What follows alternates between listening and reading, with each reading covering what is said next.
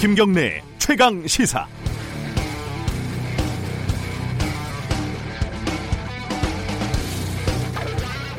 군사 분계선이 없는 한반도를 상상해 봅니다.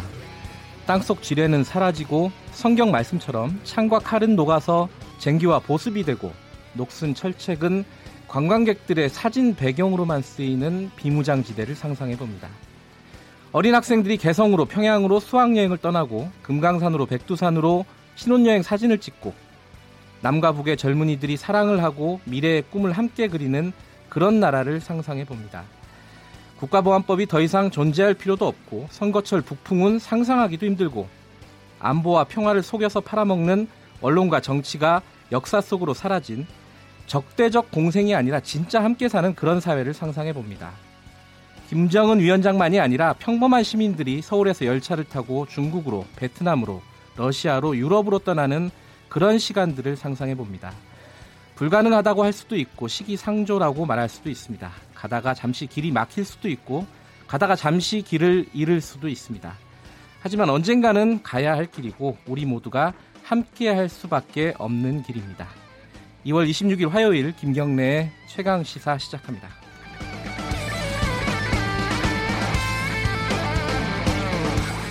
주요 뉴스 브리핑부터 가겠습니다. 고발뉴스 민동기 기자 나와 있습니다. 안녕하세요. 안녕하십니까.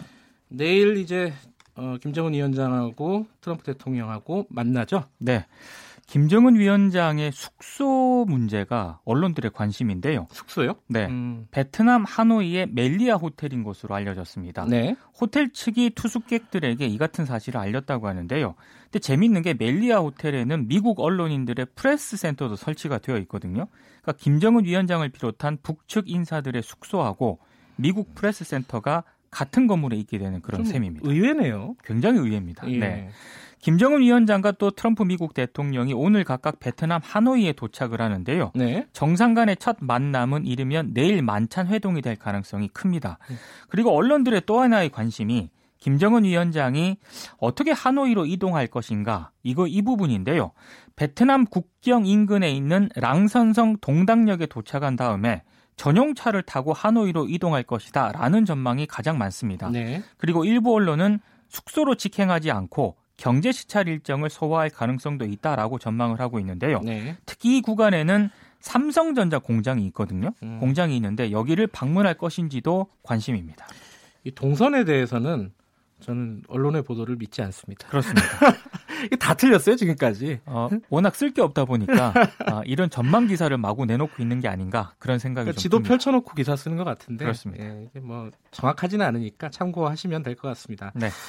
청와대에서 종전선언이 있을 수도 있다, 북미가. 뭐 네. 뭐 이런 전망을 얘기했어요. 어제 김의겸 청와대 대변인이 브리핑을 가졌는데요. 종전선언이 의제에 포함되느냐 기자들이 물으니까 가능성은 열려 있다. 종전 선언 형태가 어떻게 될지는 알 수 없지만 북미 사이에 얼마든지 합의될 가능성은 있다. 이렇게 답을 했습니다. 네. 종전 선언으로 완성이 되는 게 아니어서 남북, 미중 이 4개국을 비롯한 다자가 평화 협정을 맺고 평화 체제를 구축하는 게 필요하다. 이렇게 강조를 했는데요.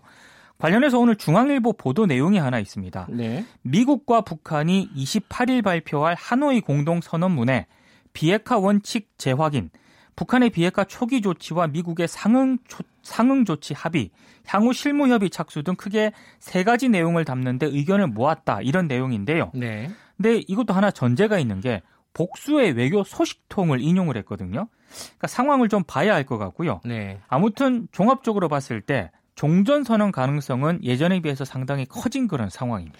청와대가 이 정도로 얘기를 했다는 거는 미국하고 어느 정도는 조율이 됐다는 예, 거죠. 교감이 네. 있다는 얘기인데요. 그렇습니다. 관련된 얘기는 2부에서 박지원 의원 연결해서 좀 자세히 좀 짚어보겠습니다. 자, 3.1절 소식도 하나 있네요. 정부가 유관순 열사에게 독립유공자에게 주어지는 훈장 가운데 최고 등급인 건국 훈장 대한민국장을 추가로 수여하기로 했습니다. 음. 오늘 국무회의에서 이 같은 방안을 의결할 예정인데요. 원래 그 유관순 열사는 1962년 독립운동 활동의 공적을 인정을 받아가지고요. 건국훈장 5개 등급 가운데 3등급인 독립장이 추서된 바가 있습니다. 이것도 잘 글쎄요 이해가 잘 안 되는 부분이긴 해요. 그렇습니다. 워낙 방, 유명한 사람이기 때문에 방금 말씀하신 네. 것처럼 네. 훈장 등급이 공적에 비해서 이거 너무 낮다. 예. 그래서 상향을 해야 한다라는 주장이 제기가 됐었는데 걸림돌이요. 상훈법입니다. 동일한 공적에 대해서는 복수로 훈장을 주지 못하도록 아. 규정을 하고 있었기 때문인데 처음에 잘 줘야 되는군요. 그렇습니다. 예. 그래서 법을 개정해야 되는 그런 상황이다 보니까 정부가 조금 방향을 바꿨습니다. 그러니까 별도의 훈장 추서 방안을 결정을 했는데요.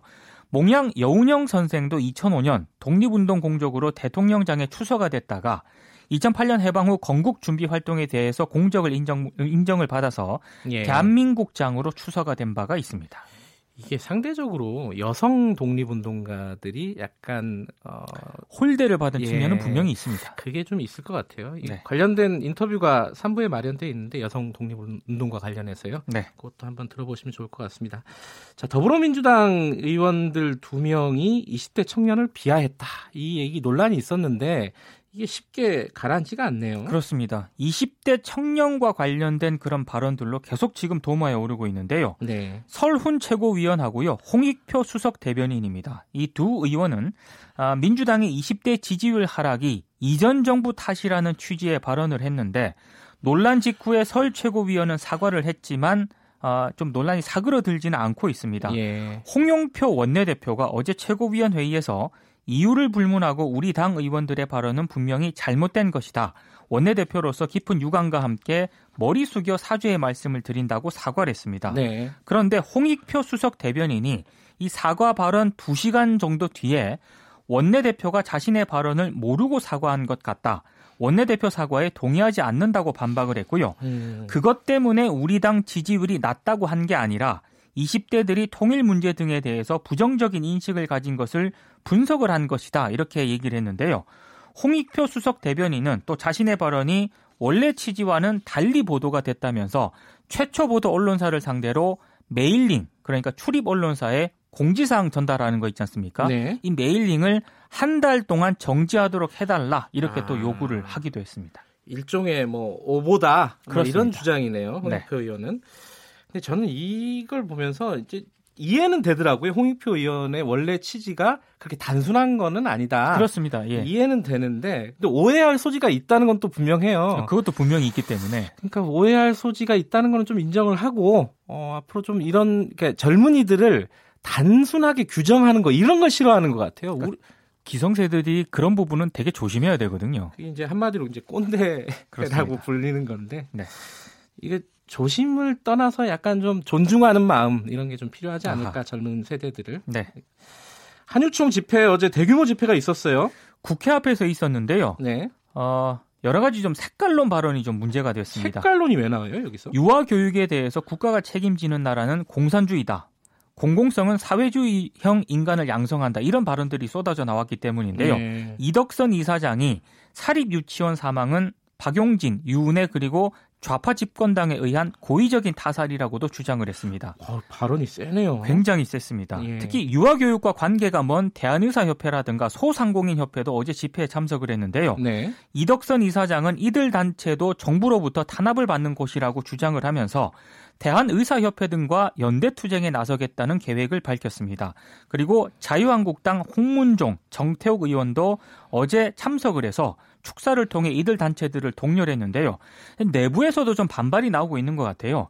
어제 집회를 앞두고 한유총이 유치원 교사들이 대회에 참석하도록 강제 동원령을 내렸다 이런 의혹이 제기가 됐는데요. 네. 유치원 교사들이 가입돼 있는 온라인 커뮤니티가 있습니다. 이 커뮤니티에 유치원별로 다섯 명씩 교사들이 의무 참석하도록 배당이 됐다는 교사들의 하소연이 계속 올라왔고요. 네. 그리고 사립 유치원 내부에서는 정부의 강경 대응 일변도로 대응하고 있는 집행부에 대해서 불만이 제기되는 것으로 알려졌습니다. 그 유치원 단체가 또 생겼잖아요. 그렇습니다. 네. 그 근데 전 그게 잘 이해가 안 되네요. 대한의사협회가 여기 왜 있는 건지.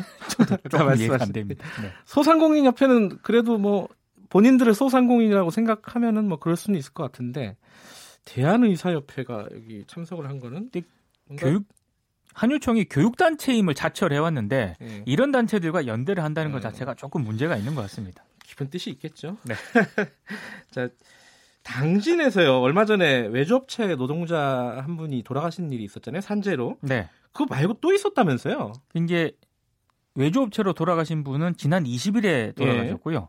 그보다 하루 앞선 지난 19일에는 당진의 한 철강 회사에서 입사한 지 1년 된 청년 노동자가 숨진 것으로 아이고, 이게 뒤늦게 네. 확인이 됐습니다. 그 시트 파일이 무너져서 깔려서 사망을 했다고 하는데 네. 이 시트 파일은 토목 건축 공사에서 물망이 등을 위해서 막 박는 강판으로 된 말뚝입니다. 예. 경찰이 지금 동료들을 참고인으로 소환 조사를 하고 있는 그런 중인데요. 동료 노동자들이 사고 후에 사측이 고용노동부에서 나올 거니까 탈의실에 들어가서 나오지 마라. 네. 취재에도 응하지 말라고 지시했다고 주장을 하고 있습니다. 음. 민주노총 등에서 오늘 오전에 당진시청에서 기자회견을 가질 예정인데요. 어, 사측이 사고 현장을 훼손했다는 그런 의혹을 제기할 예정입니다. 하루에 한 건씩 나오는 것 같아요. 이 사망. 사건이. 예. 예전에 지하철에서 자살하는 사건들이 굉장히 많았어요. 굉장히 많았죠. 예, 하루에 한 건씩만 있었다. 그래 스크린 도어가 설치되었잖아요. 그렇습니다. 네. 이것도 근본적인 대책이 좀 마련이 돼야 될 것 같습니다. 네. 오늘 여기까지 듣겠습니다. 고맙습니다. 고맙습니다. 고발뉴스 민동기 기자였습니다. KBS 일라디오 김경래 최강 시사 듣고 계신 지금 시각은 7시 36분입니다. 김경래의 최강 시사는 여러분의 참여를 기다립니다. 샵 9730으로 문자 메시지를 보내주세요. 짧은 문자 50원, 긴 문자 100원. 콩으로는 무료로 참여하실 수 있습니다. 네, 지난해 12월 어, 야당 대표들의 단식 투쟁 이후에 선거제도 개혁 법안을 올해 1월 임시국회에서 합의 처리한다 이런 합의를 했었어요 여당 여야 5당 원내 대표들이요. 그런데 어, 그 뒤에 뭐 한국당 자유한국당 같은 경우는 선거제 개편안 당론도 지금 정하지 못하고 있는 상황이고 2월 국회는 아예 열리지가 않고 있습니다. 어, 여야 사당이 이 선거제 관련 법안을 패스트 트랙으로 추진을 하고 있는데 이게 어떻게 될지도 미지수입니다, 아직은. 자, 국회 정개특위 위원장 정의당 심상정 의원 열- 연결하겠습니다. 안녕하세요. 네, 안녕하세요. 지금 이제 베트남에서 북미 회담 열리고 남북 관계, 북미 관계 이렇게 급격하게 돌아가고 있는데 마음이 네. 편치가 않으시겠어요, 심상정 위원장은. 그죠? 어, 그 가슴이, 수- 마, 가슴이 수더미가 되고 있습니다. 자, 북회담 예. 이 좋은 성과를 내기 바랍니다. 아이고, 그 패스트 트랙 여야 사당, 그 자유한국당 제외한 사당이 합의가 된 건가요? 어떻게 됐습니까, 지금까지? 뭐 기본 방향에는 합의를 한 것 같고요. 예. 어, 이제 패스트 트랙으로 할 경우에 에, 이제 의제를 뭘로 할 거냐, 네. 또 어떤 어, 내용으로 합의할 거냐, 네. 이게 이제 지금 논의 중에 있는 것으로 알고 있습니다. 그 바른미래당 같은 경우에는 애초에 네, 패스... 그거 말씀하실 때 예. 자유한국당을 뺀 여야 사당이라는데 저희는 뭐 자유한국당을 뺀 적이 없습니다.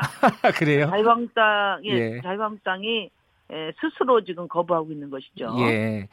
그 바른미래당은 애초에 패스트 트랙에 대해서는 조금 소극적이었는데 어, 뭐 네. 기, 본적으로뭐 패스트 트랙으로 얹어야 된다 이 법안을 이 부분에 대해서는 동의가 된 모양이에요?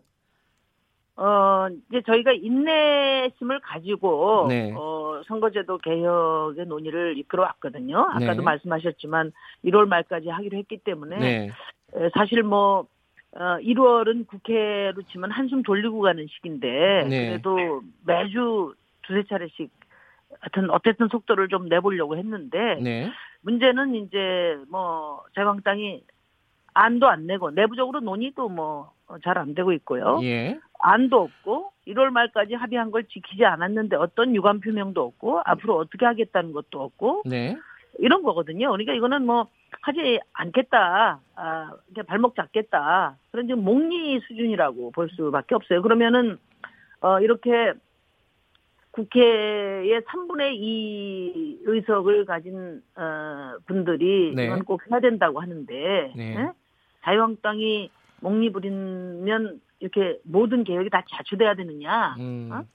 아, 그 어, 책임을 우리가 아, 그 엄중하게 받아 안아야 되거든요. 네. 그 국회법에 선진화법에 네. 이제 이 선진화법이라는 게 예, 의장의 직권상정이라든지 다수당이라고 해서 날치기로 가는 네. 이것을 방지함과 동시에 네. 소수 3분의 1 이하의 의석을 가진 세력이 끝까지 몽니 부려서 어, 여러 어, 입법 과제들을 좌초시키는 것도 방지하는 게 바로 이 패스트 트랙이에요. 패스트 네. 트랙이 무슨 뭐 불법이나 무슨 뭐 편법이 아니고 예. 바로 이런 경우에 지금 어 여야 4당은 다 하자고 하는데 자유한국당이 계속 목리부리면서 네. 어, 그동안의 불공정한 선거제도의 기득권을 계속 누리려고 하는 이런 상황에 에, 쓰라고 패스트트랙을 만들어 놓은 것이기 때문에 네.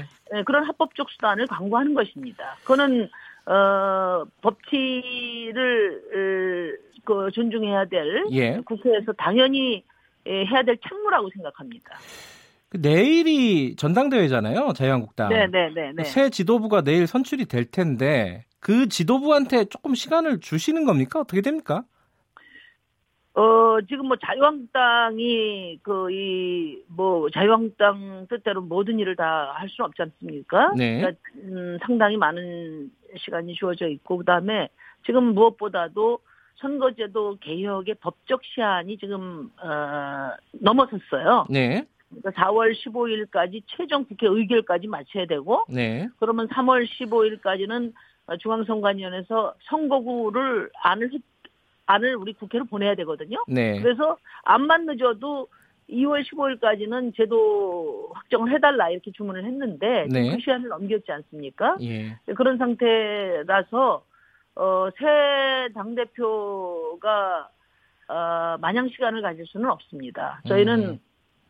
아마 아무리 늦어도 3월 10일까지는 네. 어, 자유한국당에서 주도적으로 참여해 음. 주시기를 바라고 그때까지 합의가 이루어져야 된다고 생각해요. 음. 안을 그때까지 내는 것이 아니라 네. 지금 어쨌든 자유한국당이 에, 그 시간을 끌면서 네. 어, 지금 법적 시한을 넘기는 상황이 됐기 때문에 네. 어, 3월 10일까지는 어, 합의 처리가 돼야 네. 어, 패스트 트랙을 피해갈 수 있지 않나 이렇게 봅니다. 그러니까 3월 10일이 어, 최후 통첩이다. 이렇게 보면 되겠네요. 아니 제가 태우 통첩을 하는 것이 아니라 알겠습니다. 지금 뭐 법적 상황이 그렇고요. 예. 어 그리고 이제 누가 되시든 되시면 네. 한 2주 기간이 되는 거 아니겠습니까? 네. 아, 이 선거제도는 어, 오랜 세월 동안 논의를 해왔던 것이기 때문에 결단의 문제만 남아 있습니다. 그렇게 3월 10일까지 예. 예, 국회에서 선거제도 개혁이 합의될 수 있도록 예. 어, 자유한국당 또 이제 신임 당선자께서 유념해 주셨으면 합니다. 이게 근데 자, 일종의 어, 지금 말씀하신 건 최, 최대한 어쨌든 자유한국당이 참여하라 이게 여지를 두신 건 맞는데 결과적으로 자유한국당 패싱이 될 수가 있지 않습니까? 패스트트랙에 올리면은 그러면은 어, 국회가 완전히 올쏙되는 이런 좀 우려가 돼요. 안, 안 그래도 지금 총사퇴하겠다 자유한국당에서 이렇게 얘기한 적도 있잖아요. 어, 자유한국당에서 총사퇴하겠다 하는 것은 한마디로 말하면은 그건 적반하장이 될 수 있어요. 어, 음. 무슨 얘기냐 하면 네, 어, 누구도 자유한국당을 패싱한 적이 없습니다. 네. 지금까지 자유한국당이 논의에 참여하기를 바라면서 어, 법적 시한을 어, 넘기는 상황까지 인내를 해온 거 아니에요? 예, 그리고 어 패스트 트랙은 어, 자유한국당의 몽니로 최종적으로 어, 이 정치 개혁이 좌초될 것을 우려해서 패스트 트랙을 지정하는 것이지. 네, 에, 패스트 트랙으로 어, 지정이 되더라도 얼마든지 에, 협상 자유한국당이 그 의지가 있으면 협상을 하고 합의를 할 수가 있습니다 그 전에. 예, 그러니까 자유한국당이 뭐 이제 와서 의원직 사퇴나 이런 얘기를 할 그런 자격이 별로 없어요. 그리고 어, 패싱을 한 게 아니고 앞으로도 패싱할 생각이 없고 네. 언제라도 어, 협상에 임해주시고 그러나 아, 자유한국당의 의지대로 이 개혁 과제를 자초시킬 수는 없다. 네. 그렇기 때문에 그걸 방자기 한 차원에서 패스트 트랙을 거는 것이다. 예, 패싱이 아니고 예, 자유한국당이 개혁을 거부하는 것이다. 예, 그 점을 저는 분명히 말씀드리고 싶어요. 그래서 네, 보통 신속 어 안건으로 지정이 신속 처리 안건으로 지정이 되면은 네, 어 그걸로 끝나는 것으로 이렇게 알려져 있는데 그게 아닙니다. 신속 처리 안건은 어쨌든 최종적으로 어 끝까지 이렇게 에, 330일 범위 내까지 에, 응하지를 않으면은 그대로 통과가 되는 거죠. 그렇지만 어 패스트트랙을 지정해 놓더라도 어 자유한국당이 의지를 가지면 얼마든지 어, 협상의 문은 열려 있고 아, 또 그렇게 합의 처리되기를 바란다 이런 말씀을 드립니다. 그래서 예, 이게 무슨 누가 의지를 가지고 어 자유한국당을 밀어내고 뭐 다수파가 횡포를 하고 어, 날치기를 하고 전혀 그런 것이 아니고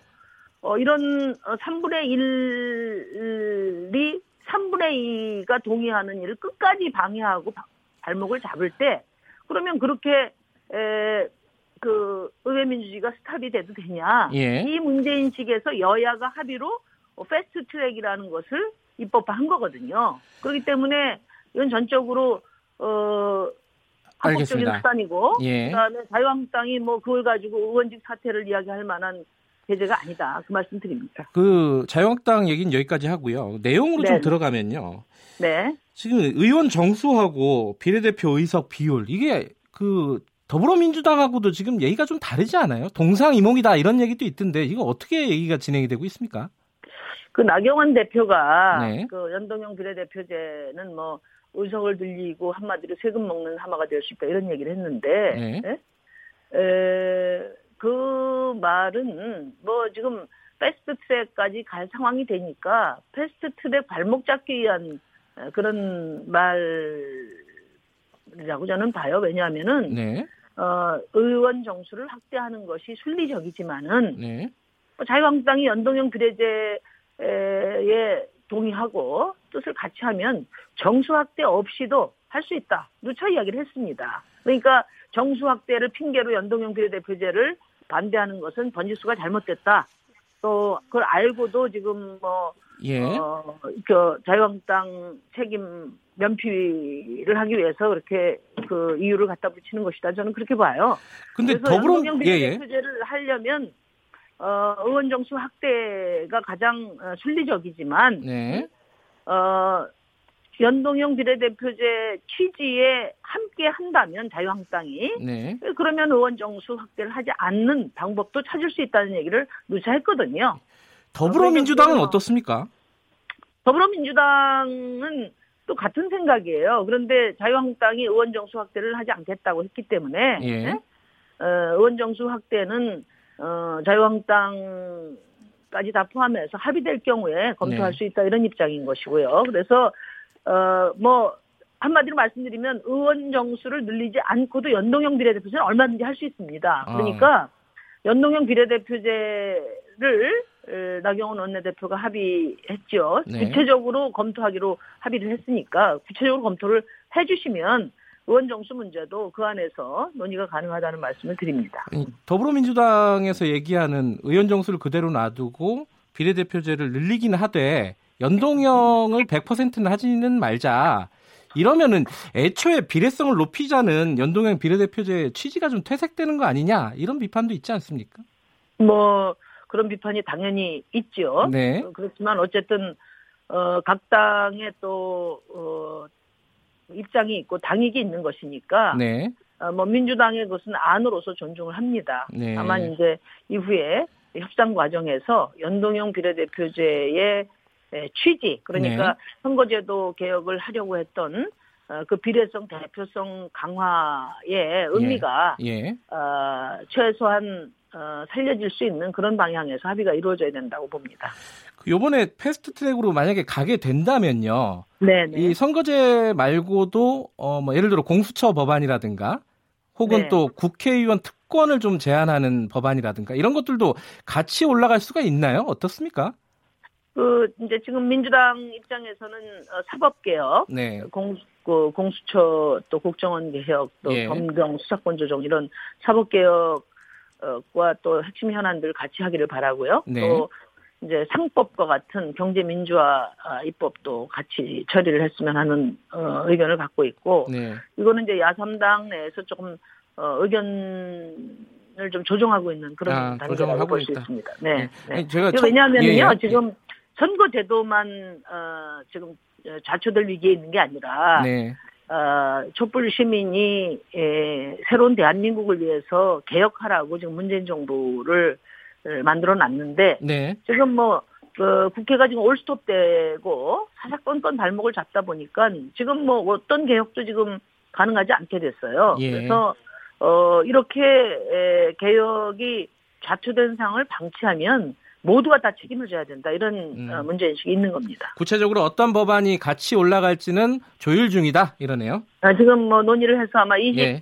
에, 8일에 좀 더 구체적인 논의가 이루어지지 않을까 봅니다. 예, 알겠습니다. 오늘 말씀 여기까지 듣겠습니다. 고맙습니다. 네, 네, 감사합니다. 국회 정개특위 위원장 정의당 심상정 의원이었습니다.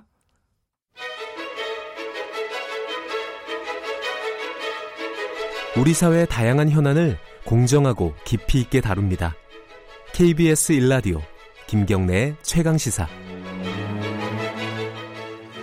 가장 핫한 스포츠 소식을 가장 빨리 전달해 드리는 최강 스포츠. 오늘도 KBS 스포츠 취재부 김기범 기자 나와 있습니다. 안녕하세요. 네, 안녕하세요. 코카콜라 체육 대상. 네. 이게 뭐 스포츠에 크게 관심이 없는 분들은 좀 낯설 수도 있네요. 이게 어떤 네. 상이에요? 요게 그러니까 국내 아마추어 선수들한테 가장 큰 영예가 되는 음. 상입니다. 이 대한체육회도 사실은 체육 대상이라는 걸 그 실시하긴 하는데요. 네. 이 코카콜라 체육 대상이 좀 권위와 전통 그리고 그렇군요. 규모 면에서는 더 큰 상이거든요. 예. 그래서 이 상을 가장 타고 싶어 하더라고요. 올해 최고 영예를 받은 선수는 수영의 김서영 선수라고요? 네, 그러니까 2018년 작년에 가장 큰 활약을 보인 선수를 올 초에 이제 예. 시상하는 거잖아요. 예. 여러 경합이 있었는데요. 수영의 김서영 선수가 자카르타 팔렘방 아시안 게임 개인 혼영 금메달을 획득을 했지 않습니까? 혼영이라면 네 개. 그 적배 평자 다 아, 예. 예. 이게 36년 만의 일입니다. 개인 혼영 아? 금메달이라는 것이. 네. 그래서 이걸 높이 평가해서 대상 최우수 선수상을 받았고요. 예. 그 올해가요 수영이 굉장히 중요한 해입니다. 2019년이 광주에서 세계 수영 선수권 네. 대회 아주 큰 대회가 열리기 때문에 그 7월이거든요. 올해는 네. 그 김서영 선수한테도 특별한 도전이고 그 음. 이그 김서영 선수의 기록 추이로 봤을 때 메달도 가능한데요.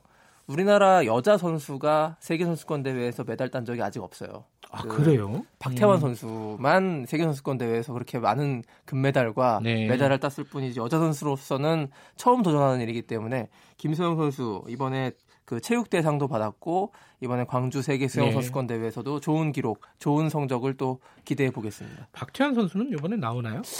좀 불투명하더라고요. 아직까지요? 예, 아직도 예. 결정을 안 한 것을 봤을 때는 좀 예. 출전이 어렵지 않을까 음, 싶습니다. 네. 자, 프로야구 중계권 네. 이게 예전에는 지상파들이 주로 했잖아요. 네. 요새 뭐 시대가 바뀌어가지고 그렇습니다. 모바일 중계권이라는 게 있다면서요? 그걸 따로 이제 그 팔잖아요. 모바일 중계권이 포털 있고. 같은 거 그런 건가요? 그렇죠. 예.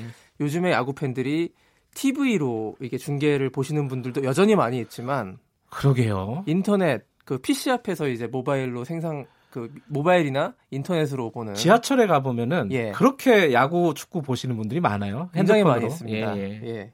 그래서 이 KBO가 그 아주 중요한 중계권 협상에 첫 단추를 어제 꼈는데 네. 그 향후 5년간 프로야구 모바일 중계권, TV 말고 모바일로 예. 하는 중계권 계약을 우선권을 그 줬, 줬는데요. 통신사와 포털 사이트 컨소시엄에게 줬습니다. 통신사 네. 뭐 이동통신 3사 있지 않습니까? 네. SK, KT 그리고? LG U+. 예. 예.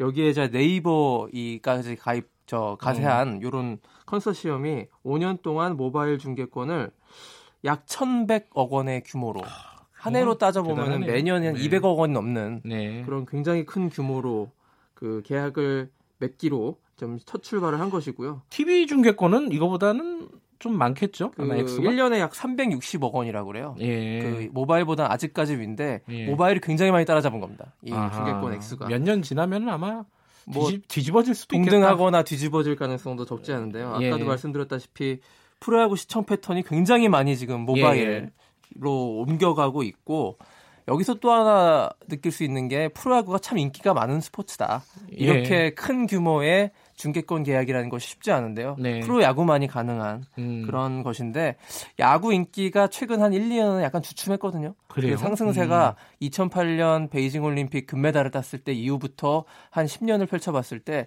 쭉 올라가는 추세에 있다가 최근에 약간 주춤했어요. 네. 여러 가지 요인들이 있겠습니다만 어쨌든 야구의 어떤 좀 그 질 문제도 있거든요. 네. 이 서- 그 하향 평준화했다라는 얘기들이 많이 있습니다. 19단 체제로 구단 수가 확대되면서 네. 이런 비판들이 있는데 야구가 꾸준히 계속 인기를 이어 나가야만 계속 또 좋은 중계권 계약도 맺을 수 있을 것 같습니다.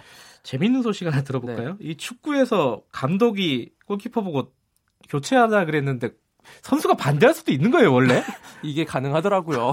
처음 봤습니다. 어떤. 경기였죠? 이제 첼시와 맨체스터 시티의 리그컵 결승전이었는데 예. 첼시 감독 사리가 그 첼시의 골키퍼 케파한테 예. 교체를 지시했는데 이걸 거부한 거예요. 근데 여기까지 들어야겠네요. 그거를 관찰을 시키지 못했습니다. 예. 예. 한번 하이라이트로 보시면 네, 재밌겠네요. 재밌었습니다. 여기까지 듣겠습니다. 고맙습니다. 고맙습니다. KBS 스포츠 취재부 김기범 기자였고요. 일라디오 김경래 최강사는 여기까지 하고요. 잠시 후 2부에서 뵙겠습니다.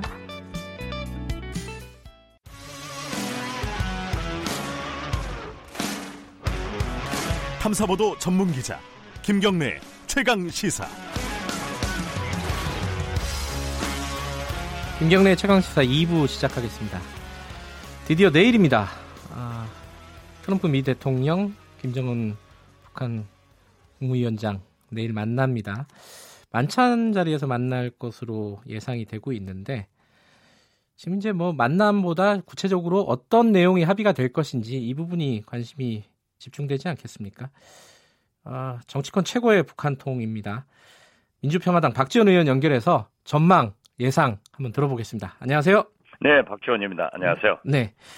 지금 한참 달리고 있다고 해요. 그 김정은 위원장이. 그렇습니다. 이제 약 1시간 후에는 네. 어, 동당역에 도착할 것 같고 네. 트럼프 대통령은 한 3시간 후에는 워싱턴을 출발할 것 같습니다. 이게 기차로 이동을 하면서 어, 북한이 여러 가지 뭐 노렸던 부분들이 있지 않겠습니까? 그 기대했던 효과가 뭐였고 그거를 달성했다고 보십니까? 우선 뭐 4시간, 5시간이면 네. 비행할 시간을 60여 시간 기차로 간다는 것 자체가 짠한 생각도 듭니다. 네. 그렇지만은 어, 우선 약 3일간 세계적 이목을 집중시켰고 네. 또 할아버지 김일성의 길을 갖고 어, 북중 혈면도 과시했는가 하면은 지금 북한 내부에서는 노동신문들에서 애국 헌신 대장정이다 음. 그런가 하면은 북한 네. 에, 간부들은 에, 기고를 통해서 충성 맹세를 하고 있고 이런 걸 보면은 내부 체제를 결속시키면서 경제 발전을 지향하고 있다 하는 내부 선전용도 충분히 에, 과시를 했다. 그래서 흥행에 성공했다 이렇게 음. 평가되겠습니다. 돌아가는 길에 중국 시진핑 주석을 만날까요? 이거 어떻게 예상하십니까? 어, 배제할 수는 없을 겁니다. 예. 그렇지만은 지금 원체 그 일정 자체를 예측 불가능하게 하고 있기 때문에 네. 저도 어, 만나지 않을까 이렇게 예. 예측을 하면서 배제하지 않을 수 없다 예. 이런 말씀을 드립니다. 이게 근데 지금 일련의 이런 이벤트들이요. 네네. 미국한테 주는 메시지를 이제 이런 식으로 해석을 하는 쪽이 있더라고요. 우리 뒤에 중국이 있다. 뭐 당연히 네. 이, 그 북한으로서는 혈맹 관계인 중국의 이해와 어, 백그라운드를 가지고 있기 때문에 네. 미국에 대해서도 일거수일투족이 보내는 메시지가 되겠죠. 네. 예. 자, 이제 어, 내용이 제일 중요한 것 같습니다. 어떤 합의가 이루어질지. 근데 부- 그 미국에서 오는 소식들을 보면요. 트럼프 대통령이 시간이 좀 더 걸릴 수 있다. 이런 식으로 얘기도 하고요. 그리고 아주 뭐 흥미로운 이틀 반이 될 수도 있다. 약간 좀 상반되는 말을 해요. 원래 이제 화법이 좀 그런 것 같기도 한데. 그래서 헷갈려요. 이거 어떻게 봐야 됩니까? 해석을 어떻게 해야 됩니까, 이게? 저는 트럼프 대통령이 일종의 협상이나 어느 마술사 같은 건 아니에요. 예. 그래서 우선 에, 우리 한국도 그렇지만 미국 내에서도 당장에 완전한 비핵화를 원하는 것도 사실입니다. 네. 에, 그렇지만은 이러한 것은 불가능하기 때문에 네. 이번 하노이 북미 정상회담에서 어, 큰 진전은 있겠지만은 완전한 비핵화는 없다. 이렇게 저는 정리를 하고요. 네. 그런 의미에서 어, 트럼프 대통령이 시간이 더 걸릴 수 있다라고 음. 하는 것은 결국 단계적으로 어, 비핵화 길을 가겠다 하는 것으로 해석을 합니다. 이제 완전한 비핵화는 좀 쉽지 않다라고 하시면은 지금 이제 상당한 위협 감소 뭐 요 정도로 보는 거잖아요.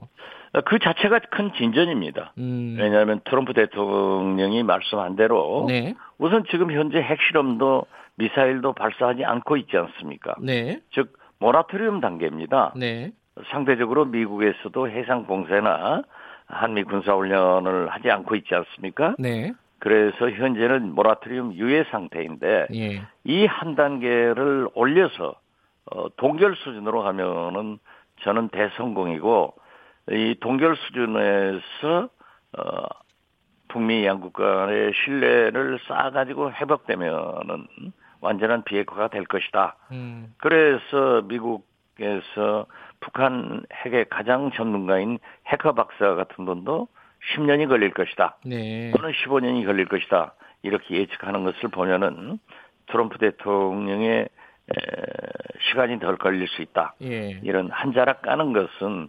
일종의 에, 당장 비핵화는 안 되더라도 단계적으로 된다 하는 포석을 놓고 예. 있다고 생각합니다. 그 비핵화가 단계적으로 된다는 말은 그럼 상응 조치도 사실상 단계적으로 서서히 이루어질 것이다 이렇게 볼 수밖에 없는 거 아니겠습니까? 지금 현재 2차 북미 정상회담에서 이미 네, 이 북한은 사실상 ICBM 네, 미 본토 공공령의 대륙간 탄도 미사일을 폐기하겠다. 네, 그리고 더 나아가서 영변에 핵 생산 시설도 전문가를 초청해서 폐기한다. 네, 이렇게 되면은 미국으로서는 본토의 위협을 제거하는 것이고 만약 영변 핵 시설들을 전문가를 초청해서 폐기한다고 하면은 미래의 핵을 폐기하고 네, 더큰 어, 확, 핵 확산, 예, 핵 수출이 금지되기 때문에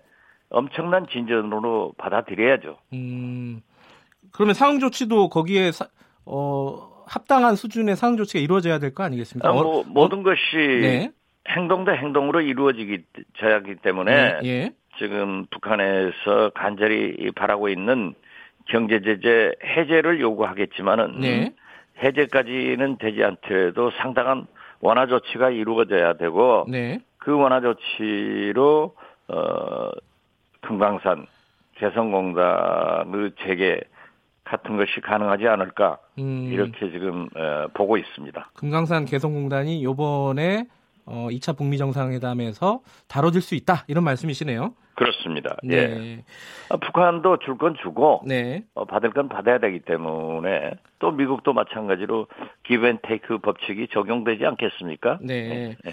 지금 청와대에서 북미 간의 정상 아, 종전 선언이 있을 수도 있다는 뉘앙스로 얘기를 했어요. 이게 뭐 예, 어, 저도 일찍부터 얘기를 했습니다마는 네, 사실 종전선언은 평화협정의 입구입니다. 네, 비핵화의 입구도 될 수 있죠. 네. 어, 그렇기 때문에 에, 휴전협정 당사국은 미, 북, 중 예. 3국입니다. 네, 따라서 종전선언은 사실상 휴전협정 당사국인 3국이 할 수 있지만은 네, 이제 우리 대한민국이 당사자이기 때문에 남북, 미중 4개국이 정전선언을 해야 맞지만은 네, 이번에는 정치적 선언 의미에서 네, 어, 북미 간에 할 수 있다 이렇게 음. 예측을 했고 어제 청와대에서 이러한 것을 에, 발표한 것을 보면은 네, 한미 간에 에, 굉장한 조율을 하고 있기 때문에 네. 이러한 정도는 이번에 이루어지는 것으로 어, 짐작할 수 있습니다. 그럼 평화 협정하고는 좀 다른 거 아니겠습니까? 종전 선언이 이제 입구라고 생각하면은 네. 평화 협정으로 가는 로드맵 정도로 볼 수 있는데 그렇죠. 예, 네. 예. 평화 협정은 그러면 언제쯤 이루어지는 것인지 이런 것들도 사실 일반 사람들은 잘 몰라요. 어떻게 보십니까? 평화 협정은 에, 북미 간의 비핵화 협정의 로드맵, 네. 에, 타임테이블, 시간표 같은 것이 나와야 되거든요. 아, 그게 먼저 나와야 예, 된다. 그렇습니다. 네, 예. 그렇기 때문에 이번에 비건 김혁철 어, 하노이에서만 해도 네. 다섯 번 만났다는 것 아니에요? 예. 마지막 만남은 30분에 끝났고 어, 비건이 기자들을 향해서 엄지척 예, 하는 예. 것은 상당히 좋은 에, 신호로 받아들입니다. 예. 그렇기 때문에 이제 종전 선언을 하고 어, 평화협정으로 이어지면은 당시의 당사국인 남북 미중이 할 수 있다.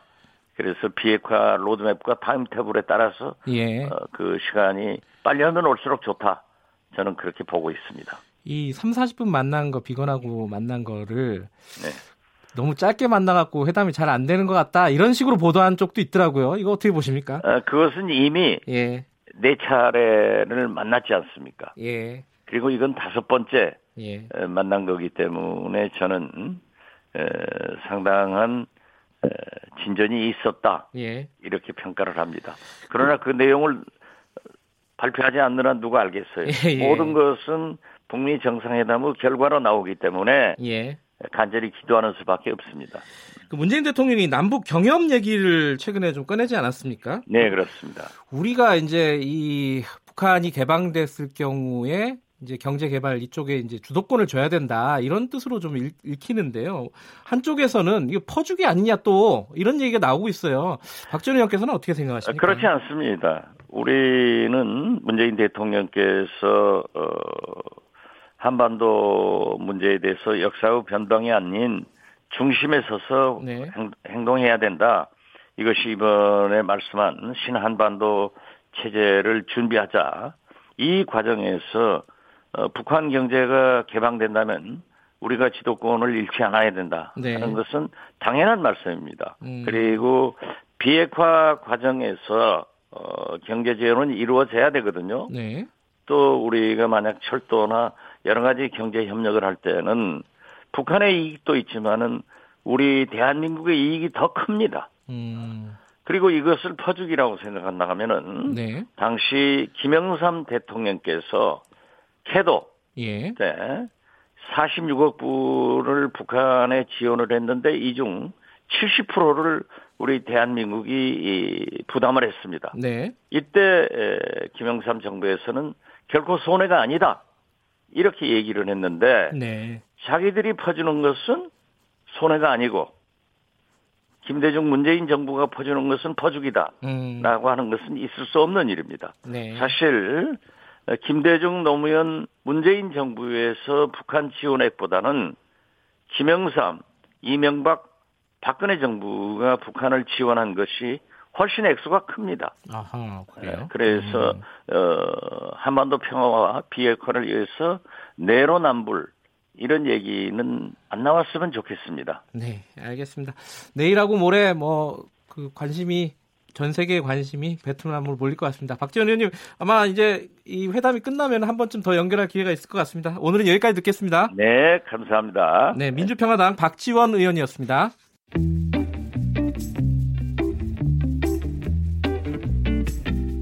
여러분께서는 지금 뉴스타파 김경래 기자가 진행하는 KBS 일라디오 김경래의 최강 시사를 듣고 계십니다.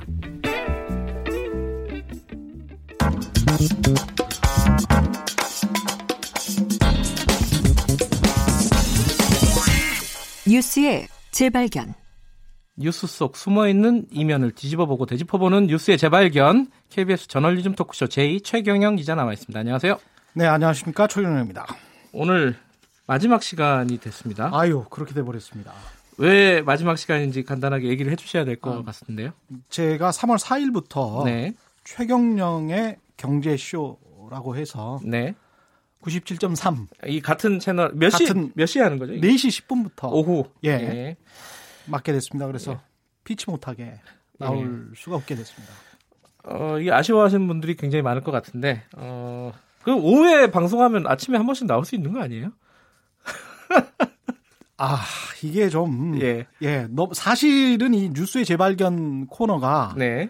그, 만들어내기가 사- 굉장히 힘듭니다. 아, 그래요? 예, 제가 지금 한국 언론 오도독을 같이 쓰면서 네. 이 뉴스의 재발견을 하고 있는데 아 이렇게 뚝딱 해서 뭐 뉴스를 보고 뉴스를 네. 그냥 브리핑을 하는 식이 아니고 네. 뉴스의 이면과 그 속에서 감추려고 하는 진실들을 캐려고 하기 때문에 네. 시간도 좀 굉장히 많이 걸리고요. 그래서 네. 그 정말 좋은 뉴스를 재발견했다. 네. 그러면 한두 번 불러주십시오. 그러면 또 아, 나와서 또 예. 말씀드리겠습니다. 음. 아, 자주 나오지는 않겠다는 말을 어렵게 힘들어서 예. 너무 힘들어요, 사실은. 예, 그래도 저희들은 꾸준히 부르도록 하겠습니다. 예. 오늘 마지막 시간인데 마지막 시간 얘기도 지금까지 쭉 얘기했던 뭐 가짜 뉴스라든가 언론의 윤리라든가 예. 어, 기사를 어떻게 쓰고 어떻게 봐야 되는가 뭐이다 연장선에 있는 얘기입니다. 오늘은 어 이게 소득 양극화가 굉장히 심해졌다는 뉴스가 있었어요 며칠 전에. 소득 양극화는 심하죠. 예. 예, 그러니까 요번에. 이제 예.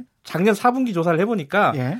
훨씬 더 벌어졌다 이런 기사가 있었어요. 그것도 맞는 이야기입니다. 예. 그런데 이 원인이 최저임금의 급격한 상승 때문이다. 라고 분석한 신문들이 꽤 있었다 그래요. 어, 굉장히 많았습니다. 그러니까 조선 뭐 동아 중앙일보 특히 조선과 중앙일보는 아주 노골적으로 그렇게 이야기를 했고요. 네. 경제신문들은 말할 것도 없죠. 매일경제나 뭐 한국경제는 그렇게 이야기를 했고 요새 그 기승전 최저임금 뭐 네. 이렇게 이야기를 하지 않습니까? 무조건 최저임금 탓을 하는데 그게 사실은 굉장히 복잡한 문제라서 경제학이라는 게 예. 이런 식으로 왜 기사를 쓰는지 정말 참 이해가 되지 않습니다. 그런데 이제 일단 어떻게 썼는지를 좀 예. 자세히 보면요. 조선일보와 중앙일보 같은 곳은 지난 금요일이었죠. 네. 조선일보 일면에 큼지막하게 났습니다. 마이너스 37% 저소득층의 근로소득이 크게 줄었다. 네. 그러니까 전체 소득은 마이너스 한 17%였는데 근로소득은 마이너스 37%나 줄었다.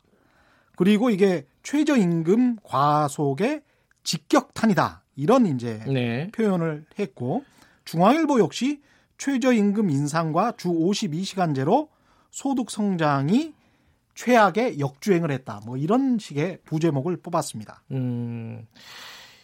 실제로요. 줄긴 줄었잖아요. 저소득층의 줄었죠. 소득이 줄었는데 예. 그럼 이거 만약에 예. 최저 임금 때문으로 다 설명할 수 없다면은 예. 어떤 설명들이 있을 수 있을까요? 음, 굉장히 많은 설명들이 많아요? 가, 능한데 한 세 가지 정도 꼽아 보자면 네. 일단 첫 번째로 이제 통계청이 이런 보도 자료를 낼때 네. 거기 두 번째 페이지 정도에 일러두기라고 돼 있어요. 그래서 아주 통계청의 보도 자료예요. 예. 큼지막하게 거의 써져 있는데 왜 이렇게 계속 쓰는지 모르겠습니다. 그러니까 이 통계청에서 이야기를 하는 거는 2018년부터 표본을 확대 개편을 해가지고 네. 17년에 5,500가구, 18년에 8,000가구로 확대 개편을 했는데 어, 2,500가구가 늘었군요. 그랬죠. 예. 근데 새로 편입된 표본 가구 중심으로 해서 1인 가구와 고령층 가구 비중이 크게 증가했다. 그러니까 네. 2,500가구 중에서 그동안에 좀 모자랐던 1인 가구와 고령층 가구를 많이 넣었다는 거죠. 네. 그동안에 자료와 통계가 이런 고령층 가구의 빈곤율을 조사하는데 힘들었기 때문에 예. 그걸 더 많이 넣었다는 거예요. 예. 그래서 이렇게 설명을 하고 있습니다. 그래서 전년도 2017년과 2018년을 직접 비교하여 결과를 해석하는 데는 주의가 필요하다. 네. 이렇게 아예 써 있거든요. 써 있지만 그거는 네 생각이고 뭐 이러면서 이제 기사를 쓴 거군요. 그렇죠. 거기다가 네. 여기 이제 계절성 계절성. 요인도 있어요. 우리가 생각해 보면 추석이 왔다 갔다 하지 않습니까? 3, 4분기에 있을 때도 있고 예. 4, 4분기에 있을 때도 그렇죠, 있어요. 그렇죠. 음력이니까요. 예. 예. 그러니까 추석이 9월에 있느냐, 10월에 있느냐에 따라서 3, 4분기냐, 4, 4분기냐에 아, 따라서. 네. 추석 상여금 지급 액수가 사람 전체 인구를 더하면 굉장히 크게 차이가 날 수 있고 그러네요. 그게 1분위 가구 소득에는 큰 영향을 미칠 수가 있습니다. 하위 20%에는. 예. 그런데 2017년에는 4분기 때 10월이 추석이었어요. 아하. 그리고 2018년에는 3분기 9월 24일이었거든요. 지난해. 예. 그러니 그런데 이번에 이렇게 비교할 때는 지지난해 4분기 추석 상여금을 받았던 때와 추석 상여금을 받지 않았던 4분기 2018년을 동일하게 비교를 한 거죠. 음. 그러니까 액수가 차이가 날 수밖에 없는 것이고. 그냥 뭐 소득이 많이 줄었다는 걸 섹시하게 뽑았을 뿐이네요. 예. 사실 따, 따지고 보면은 여러 가지 변수들이 있네요. 그렇죠. 또 그리고 하나는 뭐가 있습니까? 가장 이게 저는 중요하다고 보는 게 예. 구조적인 문제가 있는데 네.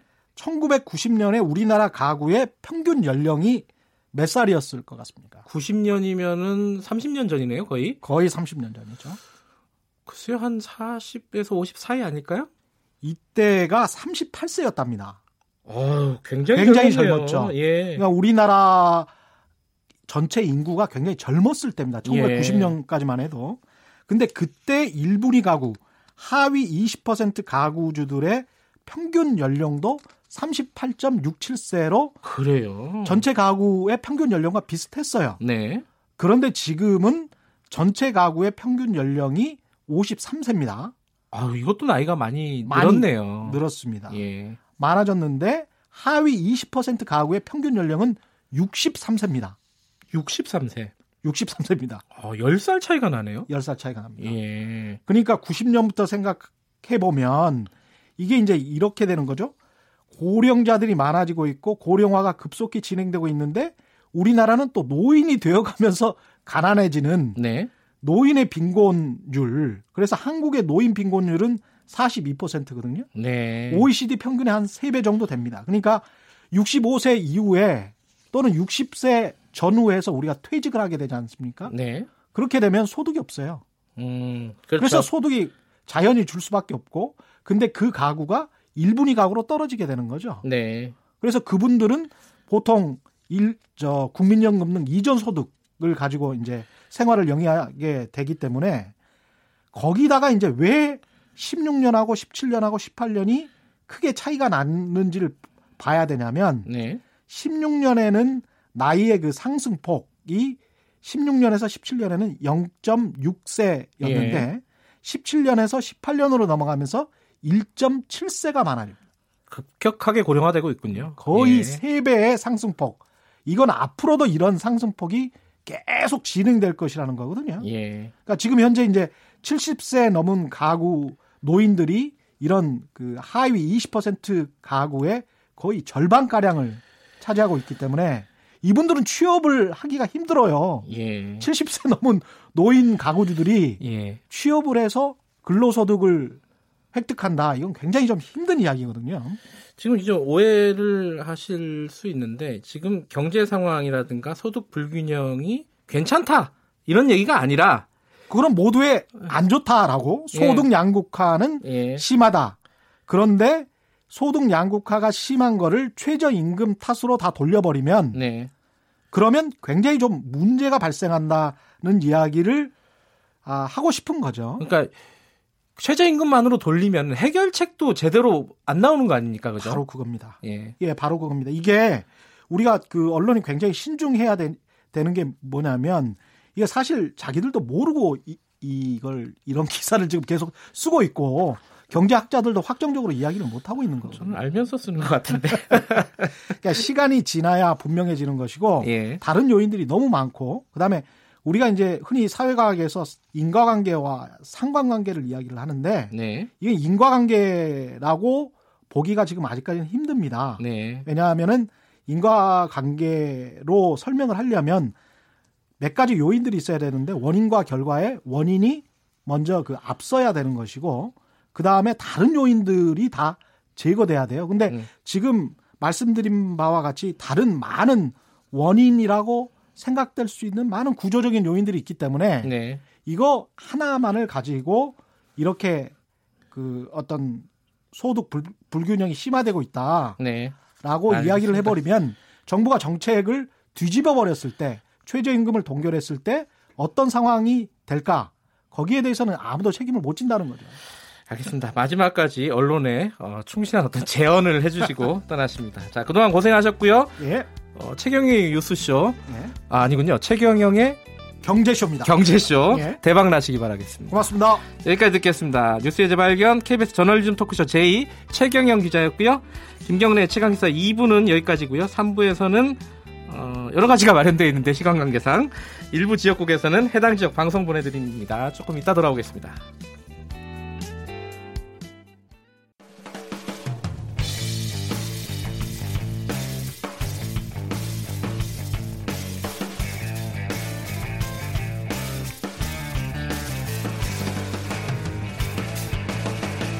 김경래의 최강 시사.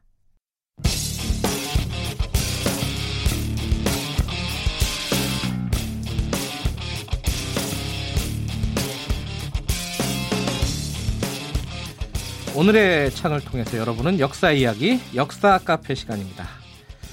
오늘은 어, 2차 북미 정상회담을 얘기 안 할 수가 없을 것 같습니다. 당장 내일로 다가왔고요.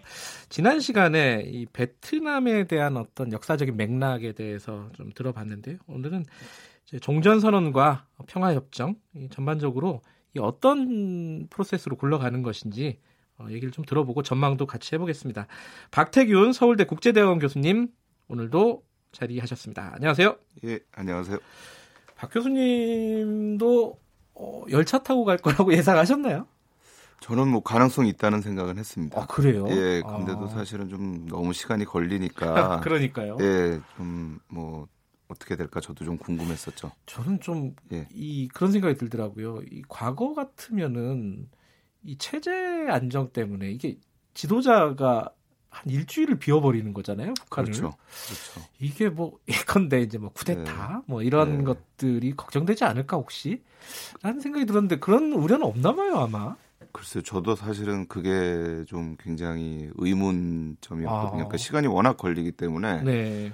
왔다 갔다 하는 거로만 한 4일 정도를 소비를 하게 되는 거거든요. 네. 뭐 거기 있는 시간까지 하면 일주일을 비게 그렇죠. 되는 건데 과거에 보면 1956년에 한 쿠데타가 한 번 있었습니다. 아 북한에서요? 네네. 네. 그때 이제 김일성이 그때는 기차로 가서의 문제가 아니고 유럽 동유럽하고 이쪽을 순방을 하는데 그때 이제 쿠데타가 일어났죠. 아 전사가 있군요. 네네. 그 저희가 8월 종파 사건이라고 부르고 네. 있는데요. 근데 그때 이제 이 사건 이 일어난 거를 소련 대사관을 통해서 이제 얘기를 듣고 급거 이제 귀국을 하는 일이 있었는데 네. 사실 이렇게 비우면서도 아 이게 문제가 없다라고 생각하는 거는 내부적으로 그만큼 자신감이 음, 있는 건 아닌가 하는 생각도 좀 듭니다. 그러게요. 네. 나올 때 이제 북한의 고위직 그 남아 있는 네. 인사들하고 또 김영남 그 하고 이렇게 악수를 하고 이렇게 네. 귀- 귓속말 이렇게 하고 하는 걸 보면은 네. 뭔가 진짜 이 자신감 체제 유지에 대한 자신감이 있지 않나라는 생각도 언뜻 들고 그러니까 제가 뭐- 초기에 집권하고 나서 2011년 이후에 대대적인 숙청이 있었거든요. 네. 이제 이 과정을 통해서 내부적으로는 어느 정도 다졌다라는 음. 자신감이 좀 있다라는 생각이 듭니다. 자, 뭐요 번에 그 청와대에서 얘기를 했죠. 그 종전 선언을 할 수도 있다. 네. 미국하고 북한이. 네. 근데 그게 가능해요? 그게 중국이 들어가야 되잖아요. 원래 이제 그렇죠. 어, 정전 협정의 당사자가 세 개 아닙니까? 그죠? 네, 네, 북한, 네, 네. 미국, 중국. 네. 그러니까 유엔군으로 대표되는. 거죠. 예, 예. 그럼 뭐 유엔군이 했다라는 거는 저는 예. 한국도 들어간다라고 생각을 아, 하거든요. 그렇게 볼 수 있군요. 네, 이미 뭐 그 이전에 전쟁 기간 중에 네. 한국군의 작전 통제권이 유엔군 사령관으로 들어갔기 때문에 예. 뭐 한국군도 역시 참여한 걸로 봐야 되는데 네. 문제는 그러면 이제 그 당사자들이 다 참여하는 종전 선언이 돼야 되느냐 아, 그러니까요. 아니면 이제 북미 간에 하는 것이냐 양자간에 가능한가? 막 이런 생각이 들어요. 그러니까 저희가 이제 정전협정 생각을 하면 기본적으로는 정전협정의 당사자들이 다 예. 참여해서 종전 선언을 하는 게 맞는데 네. 이제 북미 간에 한다라고 하는 거는 저는 그런 큰 틀에서의 어떤 흐름을 확 바꿀 수는 없다. 그러니까 예컨대 이제 정전협정을 완전히 대체를 한다는 아. 이제 거기까지는 못 가지만 네. 북한과 미국 사이에 불가침 선언과 같은 음. 그런 방식의 선언은 가능하지 않을까라고 생각을 합니다. 그러니까 내용적으로 종전 선언을 담을 수는 있겠지만은 네. 정전 협정 자체를 대체하는 그런 형식적인 대체는 안 될 것이다. 그렇죠. 예. 네. 여기서 좀 헷갈려요. 아까 말씀하신 게 정전 협정은 1953년 7월 27일인가요? 네네. 그때 이제 아까 말한 당사자들이 맺은 네. 전쟁을 정 정이 이제 주정차할 때 이게 정 정이잖아요. 그렇죠. 잠시 멈춘다라는 뜻인 거죠. 네네네네. 중지한다라는 네, 거죠. 중지한다. 적대 행위를 네. 중지한다. 그럼 종전 네. 선언은 전쟁이 끝났다라고 선언을 하는 건가요? 그렇죠. 그럼 평화 협정은 또이 종전 선언하고 뭐가 다른 겁니까? 이제 종전 선언이라는 거는 전쟁 자체가 완전히 끝났다라고 하는 정치적 선언이고요. 네. 평화 협정은 그 정치적 선언 이후에 평화적인 시스템을 만들기 위한 그런 협정입니다. 어, 약간 미래를 바라보는 협정이네요. 현재, 현재 와 미래죠. 예. 이제 현재와 미래인데 예. 그러니까 기본적으로 지금까지 정전협정이 맺어졌던 그런 사례들을 쭉 보면 네. 2차 세계대전, 1차 세계대전, 2차 세계대전 직후에 정전협정이 맺어진 사례들이 있어요. 예. 근데 그게 대부분 전쟁이 끝났을 때 정전협정을 맺습니다. 네. 그러니까 전쟁 끝나는 시점에서 바로 평화협정으로 안 가고 네. 정전협정을 맺고 나서 평화협정 준비에 들어갑니다. 이게 평화협정이라는 게 간단치가 않거든요. 전쟁을 완전히 끝내고 평화로 가기 위해서는 평화협정을 맺기 위해서는 네. 이제 보상 문제도 있고요. 그 다음에 그 평화 협정을 맺으면서 더 전쟁이 일어나지 않도록 하는 또 그 시스템을 만드는 문제가 있습니다. 네. 그러니까 예컨대 이제 1945년에 어, 일본이 패망했다. 예. 독일이 패망했다. 이렇게 한다 그러면 거기서 바로 평화 협정을 가는 게 아니고요. 예. 일단은 전쟁 행위는 전투 행위는 이걸로 중지한다라고 음. 해놓고 평화 협정 준비를 합니다. 네. 그러면 예컨대 45년에 일본이 패망을 하고 나서 평화협정을 맺은 게 51년 샌프란시스코입니다. 네. 그러니까 이제 그걸 준비하는 기간이 또 필요한 거죠. 6년이 걸렸네요. 그렇죠. 일본 같은 예. 경우는. 근데 음. 그건 굉장히 좀 길게 된 거고요. 네. 그 이전에 보면은 1917년에 러시아하고 독일 사이에도 정전협정을 맺는데 네. 그때 이제 러시아가 1차 세계대전 중에 혁명이 일어나니까 음흠. 아 우리가 더 이상 할 수 없다라고 네. 이제 정전협정을 맺고 이제 오히려 이제 러시아가 그때는 자기들이 항복을 하는 거죠 독일한테. 예. 또 43년에도 이탈리아가 이제 이 연합국은한테 치면서 정전협정을 일단 맺습니다. 네. 근데 그건 이제 그렇게 하고 나서 이제 평화협정으로 가는 거니까 기간이 그렇게 길지가 않아요. 정전협정에서 평화협정까지가. 음. 근데 우리 같은 경우에도 53년에 정전협정을 맺을 때 보면 서문에 최후의 평화적 조치가 있을 때까지라고 얘기를 합니다. 그게 평화 협정이네요. 그렇죠. 예. 그래서 이제 그것 때문에 54년에 제네바에서 회의가 열리기도 하죠. 음. 근데 이제 그렇게 되고 나서 지금 거의 뭐 70년, 65년 넘게 예. 이게 지속됐다라는 거는 사실 굉장히 비정상적인 상황이었다라고 볼 수가 있습니다. 66년인데요. 정확하게 얘기하면 네네. 1953년 이후에 네.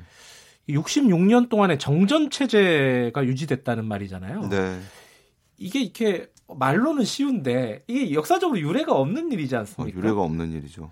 네. 그럼 우리는 그러니까 한반도에 있는 당사자들 네. 특히 이제 남과 북 같은 경우에는 이 정전 체제가 이 60년 넘게 지속이 되면서 굉장한 고통을 받지 않았겠습니까? 항상 전쟁의 위험을 안고 살게 되는 거죠. 그러니까 음. 언제 뭐 남북 간에 어떤 교전이 일어나거나 갈등이 일어날지 모르는 상황에 살기 때문에 네. 뭐 지금이야 그게 없지만 저희가 80년대까지만 해도 뭐 민방위 훈련 한 달에 한 번씩 했죠. 예. 그다음에 또 뭐 야간 이 뭐죠 이 불 끄는 거 뭐 그런 거 있었어요. 그래서 불 예. 끄라고 해가지고 뭐 불 끄고 커튼 치고 하는 그러니까 항상 아 이게 전쟁이 언제 일어날지 모른다. 예. 또 이제 그런 위협들이 있기 때문에 남한과 북한 사이에 서로 간의 군비 경쟁이라는 음. 게 있는 거고요. 사실 그 군비 경쟁이 남북의 경제에 주는 악영향이 또 굉장히 큰 거거든요. 네. 그러니까 그런 부담을 항상 안고 살 수밖에 없는 부분들이 있었던 거죠.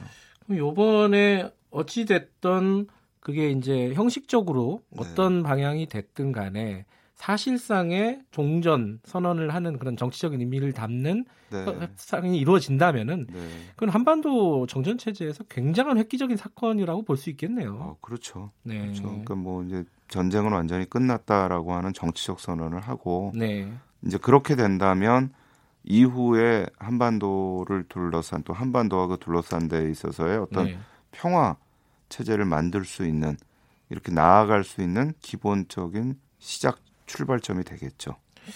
근데 그 종전 선언과 유사한 것들이 이루어지려면은 사실 네. 북한이 뭔- 뭔가를 좀 내놔야 될 거잖아요. 그렇죠. 비- 비핵화 관련된 것들. 예, 예. 그게 제대로 이루어질지가 지금 이제 초미의 관심사인데, 그죠? 근데 그거를 내놓지 않는다라고 하면서 지금 하노이까지 40시간 넘게 기차를 타고 가지는 않을 것 같아요. 아, 그래요? 예, 그러니까 하여튼 뭔가는 어쨌든 저는 나올 거라고 생각을 하는데 예. 문제는 이게 이제 종전 선언을 하든 평화 협정을 하든 간에 네. 당사국 간의 신뢰가 있어야 돼요.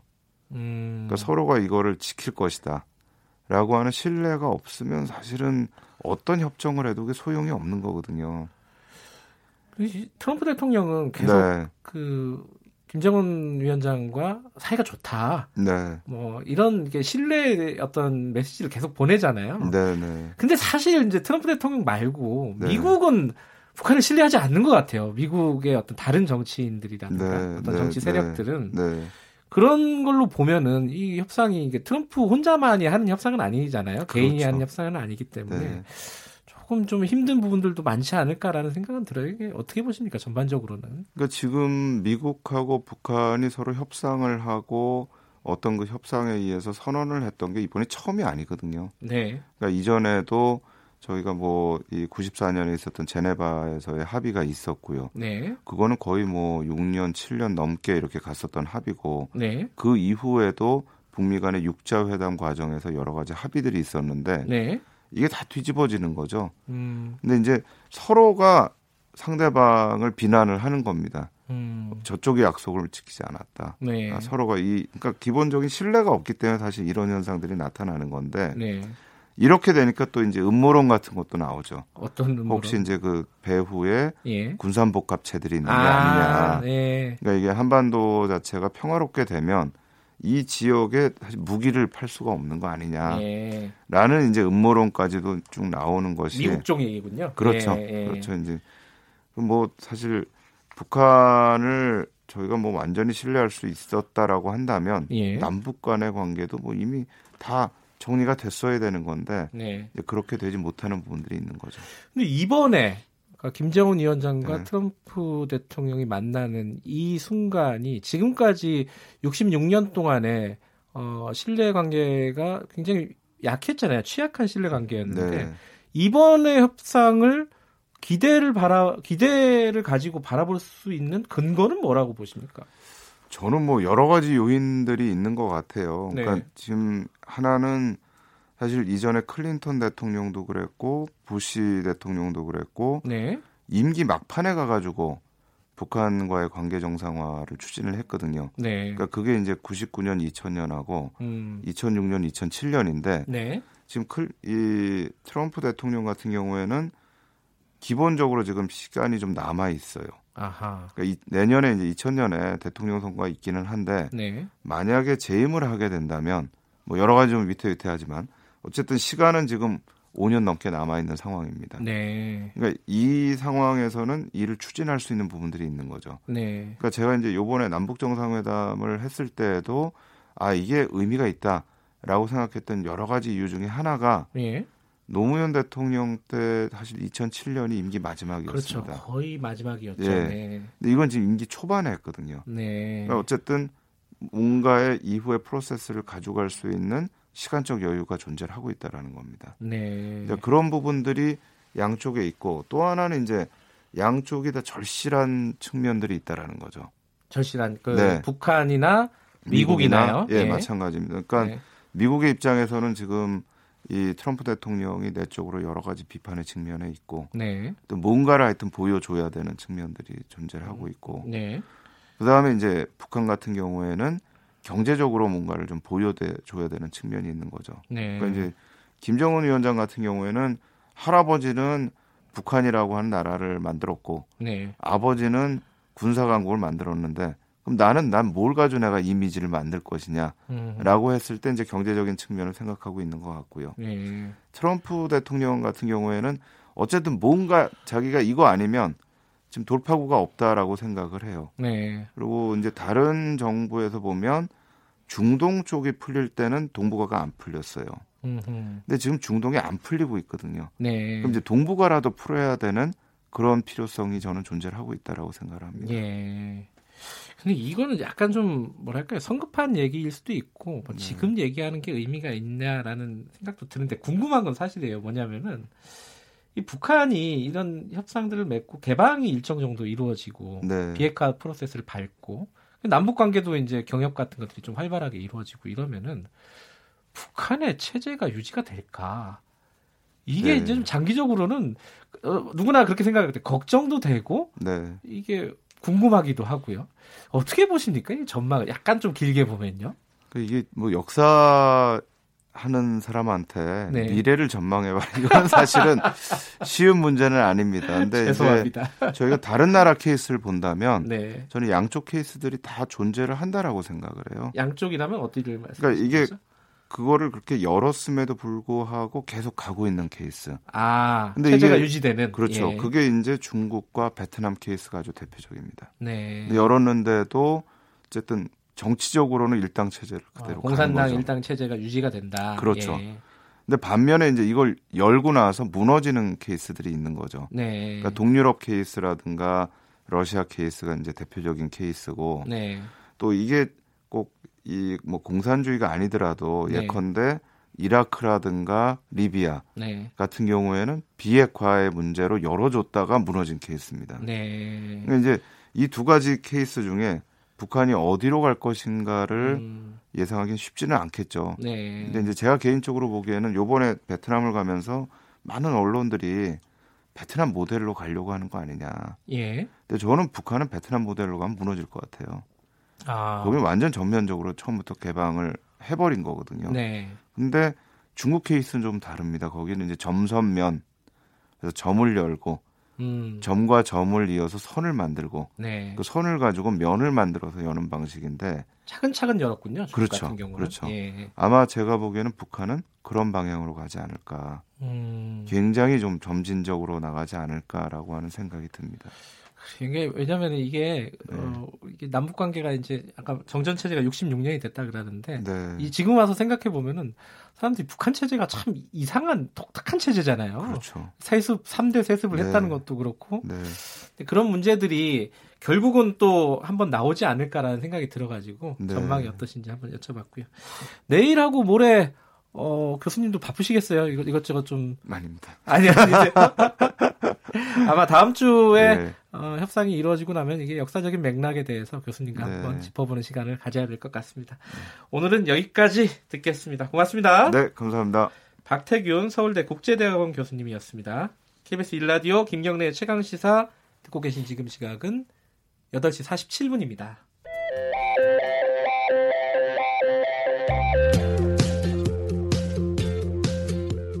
오늘 하루 이슈의 중심 김경래의 최강 시사 네, 어, 일부에서 제가 어, 여성 독립운동 관련된 전문가를 좀 연결해가지고 상대적으로 좀 소홀하게 대접받고 있는 여성 독립운동에 대해서 어, 잠깐 좀 알아보려고 했는데 지금 전화가 꺼져 있습니다. 그래가지고 어, 요거는 3일절 전에 한번 다시 연결할 수 있는 기회가 있을 것도 같고요. 그래서 급하게 베트남 한번 연결해 보겠습니다. 이 베트남 얘기 오늘 많이 하는데 많이 할 수밖에 없겠죠. 내일은 아마 24시간 내일 모레까지 한 48시간 아마 베트남 얘기를 해야 될 것 같은데 오늘 베트남 잠깐 급하게 한번 연결해 보겠습니다. 어, 베트남에 나가 있는 고발뉴스 이상호 기자 연결돼 있다고 하네요. 안녕하세요. 예, 한호입니다. 반갑습니다. 예, 어제에 이어서 오늘도 연결했습니다. 네. 지금 하노이에 계세요? 예, 예, 하노이 시내에서 네. 김정은 위원장 도착하는 것을 기다리고 있습니다. 근데 지금 조금 있으면은 아마 8시 반쯤? 아니, 도착했겠네요? 동당역에? 아직은 도착 안 한 것 같아요. 새벽 아, 그래요? 3시 반쯤에 중국 핑장역을 출발했다고 하는데요. 네. 이 시간까지 한 5시간 정도 걸릴 것으로 저희가 관측을 하고 있는데, 네. 어, 저희가 BTV가 이제 베트남 관영 방송이거든요. 이쪽에서 생중계를 하지 않을까 해서 모니터를 하면서 기다리고 있는데, 네. 아직은 도착하지 않은 것 같아요. 아, 오면은 그래요? 이제 어, 환영 행사가 예정이 돼 있기 때문에 네. 어, 모니터를 하면서 기다리고 있습니다만 아직은 어. 도착 전인 것 같습니다. 거기가 지금 현지 시간이 몇 시간 빠르죠? 2시간 빠르니까 6시 49분입니다. 아, 예, 그렇군요. 7시경인데, 어, 예, 이- 아직 도착 안 했군요. 예, 하긴, 지금 일정 같은 것들이 아직 그 정확하게 공개가 안 돼 있죠? 일정은 물론이고 숙소, 뭐 회담장 아, 이렇게 확정돼서 발표된 건 없어요. 아, 그래요? 네, 그래서 여기 지금 3천 명 이상의 해외 뭐 전 세계 기자들이 모여 있는데 상당히 혼란스러워하는 건 사실이고요. 예. 아마 이제 그 이 회담 성격상 보안을 유지하기 위해서 그런 것 같은데 음, 일단 도착을 9시 우리 한국 시간으로 예. 도착을 하면 간단한 어, 환영 행사를 하고 네. 어 170km 정도 떨어진 곳이거든요. 네. 동당역이요. 예. 그런데 에, 오전 6시부터 오후 2시까지 국도 1호선을 완전히 통행 금지시켜 놓은 상태예요. 예. 보통은 3시간 정도 걸리는데 예. 1시간 반 정도 만에 에, 하노이 네. 시내에 도착한다고 하면 10시 네. 반쯤 예. 한국 시각으로 어, 현재까지 이 숙소로 알려진 멜리아 호텔로 들어갈 것 같아요. 그것도 아직 그 공식적으로 발표된 건 아니고 그냥 공식적으로 뭐안 예. 됐습니다만 이제 그렇군요. 취재 결과 그렇게 저희가 좀 보고 있습니다. 예. 근데 그 국도를 한막 네. 6시간씩 막아버리면은 네. 베트남 주민들은 반발 안 합니까 이거? 차단하기 힘들고. 기본적으로 이제 베트남이 자유주의 국가이기 때문에 나라에서 예. 하는 일에 대해서 대단히 협조적이고 예. 그리고 또 여기 현지 와서 보니까 공안들을 되게 무서워해요. 아 그래요.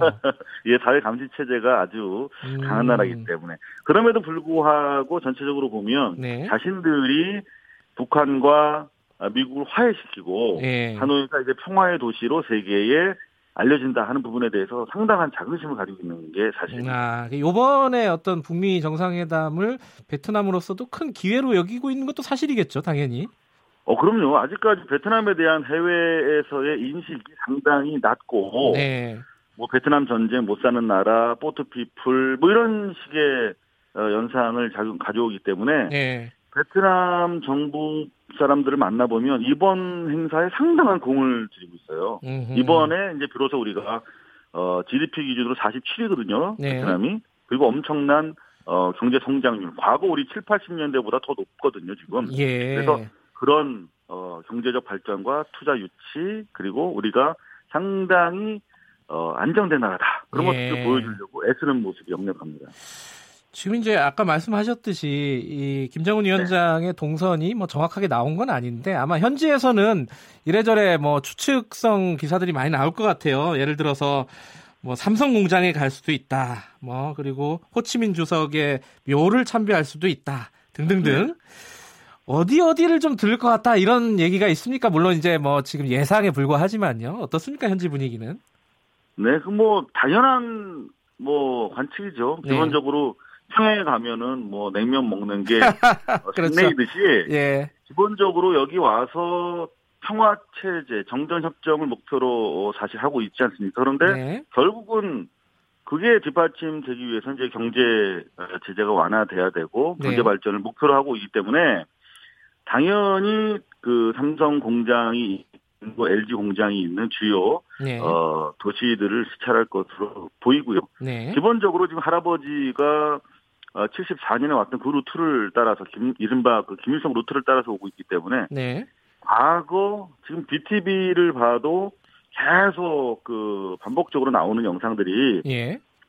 74년에 어, 전쟁 중에 예. 어, 김일성이 에, 호지민을 만나서 서로 포옹하는 그 동영상이 계속 나오고 있어요. 예, 여기도 많이 나가고 있습니다. 국내에서도. 아, 그렇군요. 예, 그래서 어, 그 과거의 그 혈맹 우호를 재확인하기 위해서 호치민 어, 묘소에 헌화할 것은 뭐 당연해 보입니다. 네. 그 북한에 유치원이 아니 베트남에 북한 유치원이 있다면서요? 예, 예. 그 뉴스도 계속 현지 아, 그래요? 나오고 있어요. 아. 이제 거기 보면은 김일성 방이라고 따로 있어요. 예. 네, 그래서 거기서 아이들이 뛰어놀고 결국은 그걸 보여주는 것 같아요. 미래. 예. 네, 아이들이 미래 아니겠습니까? 아하, 아이들한테 예, 예. 어, 핵 없는 세상을 물려주고 싶다라고 김일 저 김정은 위원장이 천명을 했고 네. 결국 아이들은 평화하고 또 성장, 경제 성장이고 하는 어, 희망이기 때문에 계속 그런 것들을 예. 강조하는 것 같습니다. 아까 그 멜리아 호텔에 김정은 위원장이 머물 것 같다 이렇게 말씀하셨잖아요. 네네. 근데 그 미국 프레스센터가 거기 있다면서요? 청와대 정확하게 말씀드리면 미국 청와대 백악관 출입 기자단의 아. 숙소가 거기 있는 거고요. 그러면은 네, 김정은 위원장이 혹시 백악관 출입 기자들하고 만날 수도 있다. 뭐 이렇게 볼 수도 있나요? 사실 저희가 어제 에, 오후에 그 정보를 입수해서 네. 사실 고발뉴스 뉴스방이라고 하는 유튜브를 계속 저희가 생방송으로 하고 있거든요. 네. 어, 고발뉴스 뉴스방을 통해서 보도를 해드렸는데 네. 두 가지 중요한 팩트가 있어요. 네. 하나는 백악관 출입 기자단이 멜리아 호텔에서 김정은 위원장과 한 호텔에 묵는다라고 예. 하는 의미. 그리고 다른 한 가지 저희가 추가로 취재한 팩트는 어 아시다시피 방송사에서 라이브를 하고 영상을 찍으려면 엄청난 장비들이 들어와야 그렇죠. 되잖아요. 그럼 한개 방송사 이상의 부스가 옥상 부근에 차려졌다는 거예요. 예. 이게 무슨 말씀이냐면은 어 상당한 상징적 의미인데 예. 김정은 위원장을 어떻게든 서방 언론에 노출시키겠다라고 음, 하는 음. 그런 그 잠재적인 선언이고요. 예. 다른 하나는 그 중에서 하나 우호적인 어, 텔레비전 네. 이를테면 폭스 TV 같은 곳과 중에 단독 인터뷰가 예정돼 예. 있는 것이 아닌가. 지난 예. 싱가포르 때는 예. 어, 트럼프만 했었거든요. 알겠습니다. 오늘 여기까지 네. 듣고요. 아마 뭐 초유의 일이 어, 벌어질 수도 있는 그런 상황이네요. 고맙습니다. 예, 수고하십시오. 고발뉴스 이상호 기자였고요. 어, KBS 일라디오 김경래 최강시사 여기까지 하고요. 내일 아침 7시 25분 역사적인 날 다시 돌아오겠습니다.